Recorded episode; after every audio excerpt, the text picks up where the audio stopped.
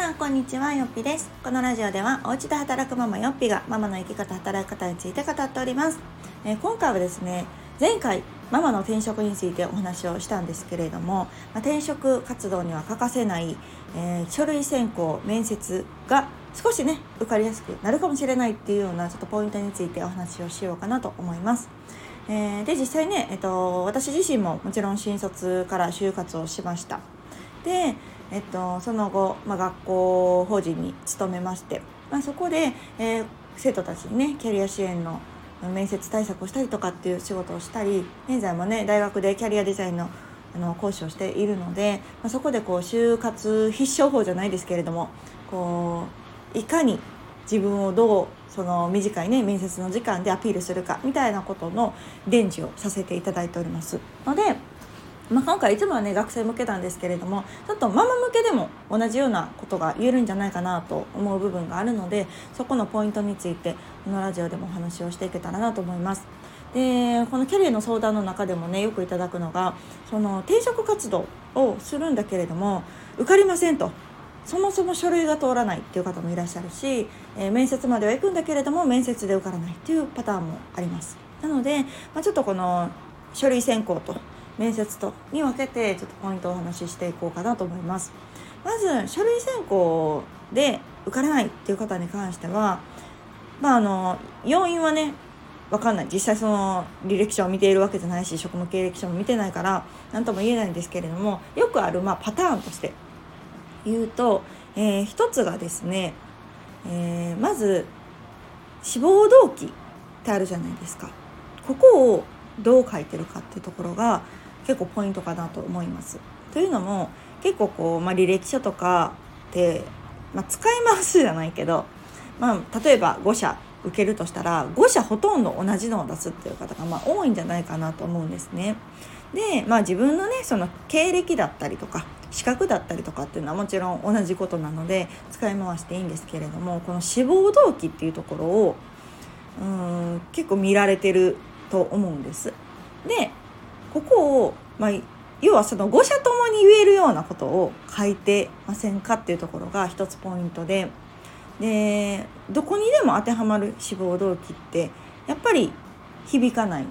ですよね。で私自身その採用担当側をしたこともあってでその要は採用担当側に立つといろんな人の履歴書をま見るんですね。なのでこう嫌おなしに比較をしてしまううん、で採用枠が例えばまあ3人とかであればいっぱいある応募の中から、ま、やっぱり3人を選ばないといけないわけですよ。で、まあ、他の人がダメとかっていうよりもどっちかというと、うん、どの人がうちの会社に合うのかでその合うっていうのは、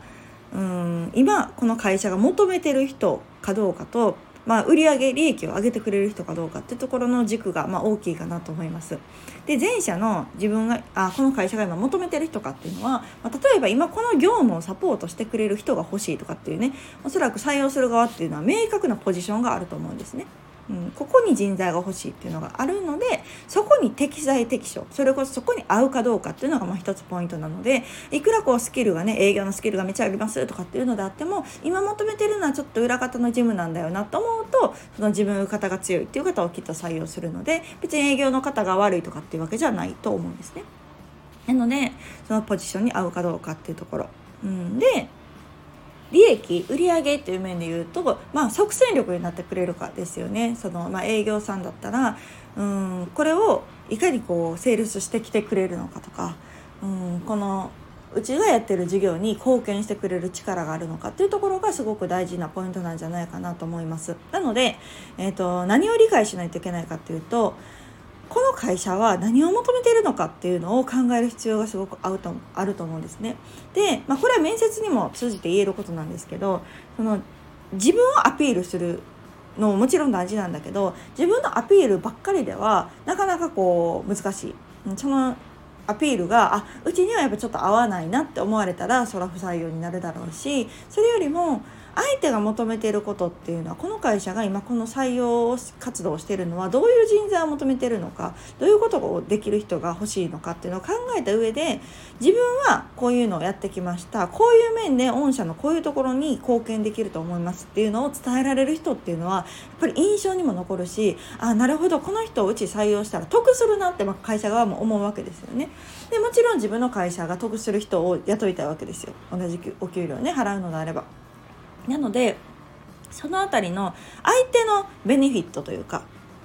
この会社っていうものをまずはやっぱり知らないといけない。この会社がどういうことをしていてどういうポジションを求めていてどういう人材が欲しいと思ってるのかっていうのをやっ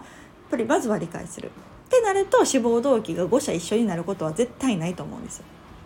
うん、やっぱりそこをしっかり把握しててそこがしっかり欠けてる人まずは書類で欠けてる人っていうのが、まあ、通りやすいかなと思いますね。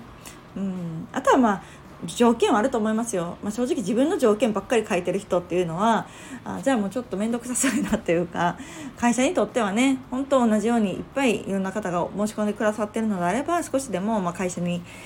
ね、まあ、残業できる人とかうん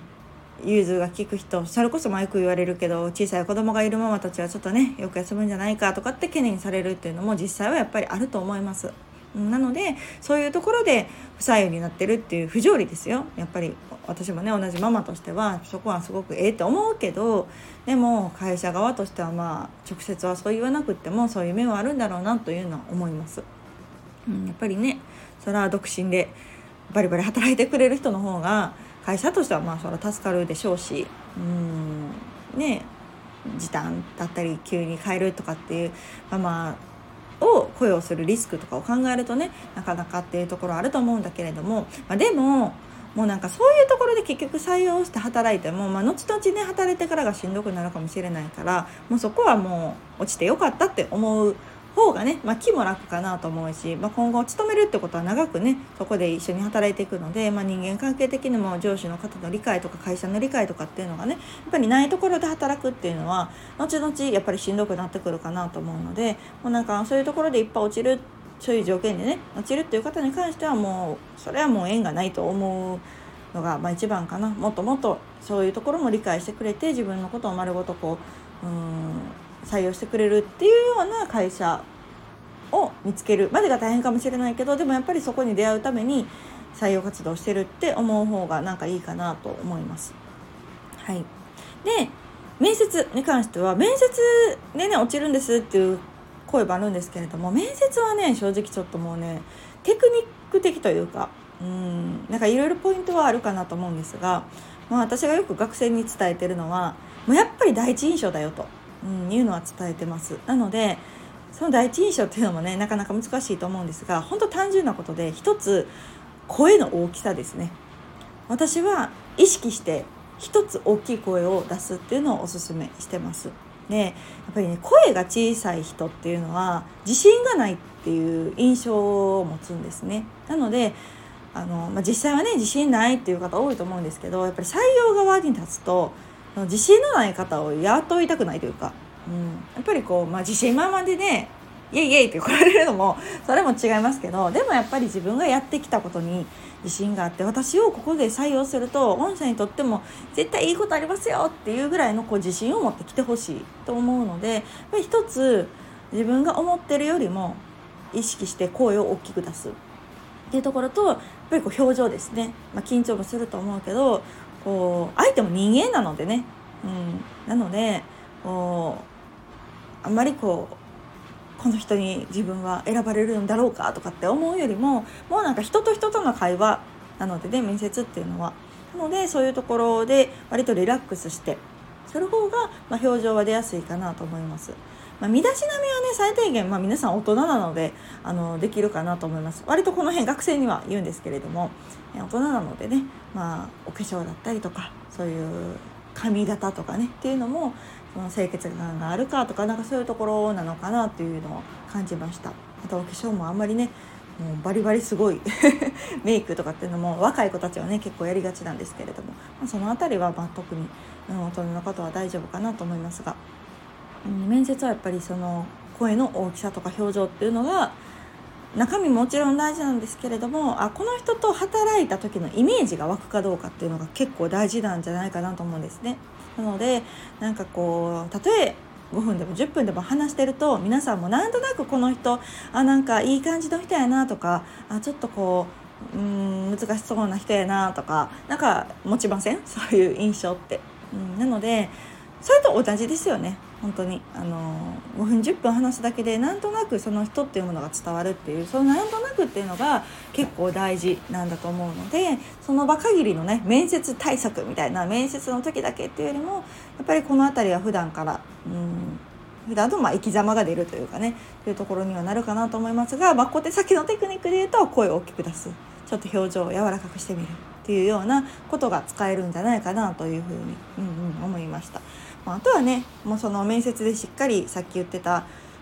その自分の条件ばっかりを言うんじゃなくって相手の会社と自分とのマッチいかにマッチしてますよっていうところを伝えるかっていうところが、うん、私はやってきましたね結構診察の面接とかでも割とその辺りを意識して、うんうん、しました。なのでもうこの人入れたら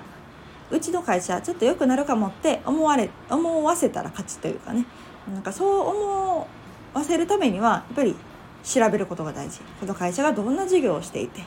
どんな職種を求めていてっていうところと自分のスキルを掛け合わせる。私はこれまで何年間こういう仕事をしてきてでこういう実績を持ってますと。こういうことがあった時にこんなふうに対処してこういう結果が出ましたみたいなことがお話できるとね素晴らしいんじゃないかなと思います。なのでまあ、うん、そのマッチングですよね要は。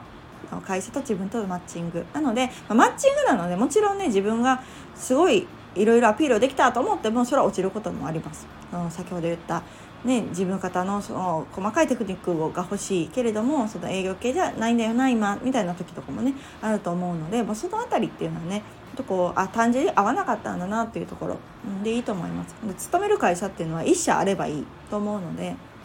そんなにあのどこでもここでもねこう採用されないとと思ってどんどんどんどん普遍的になっていくよりかは自分の得意を生かせるような会社とか、うん、求人とかを見つけてなんかそこに自分のスキルだったり経験だったりっていうところをこうパズリングしていくっていうところが、まあ、まず大事かなと。採用もそうだけれどもその後継続してね働ける環境に出会うためにはなんかそういうところっていうのがすごく大事なのかなと思いまして今日はこんなお話をさせていただきました。なかなかねこの子供がいるとかあと年齢的にも親もね親とか私たちも上がってくるのでこう転職活動に二の足を踏むっていう方もいらっしゃるかなと思うんですけれども、まあ、世間的には人材不足なのでねうん、あの選ばなければ仕事はたくさんあるしでもその中で選んでいくためにはうん自分自身の棚卸しだったりとかね、うん、自分がどういうスキルをこの会社に提供できるのかっていうところを、まあ、自分自身がまず知るっていうところ、うん、でそれをちゃんと伝えるっていうところがすごく大事なポイントになるかなと思います。はい、なかなか悩ましいって思われる方もいらっしゃるかもしれませんが諦めずですね働くっていうことは生きるということなのでその辺りは割とこだわって自分の職場環境とか働き方っていうのも選んでいけたらいいかなと思います。ではまた次回の放送をお楽しみに。さよなら。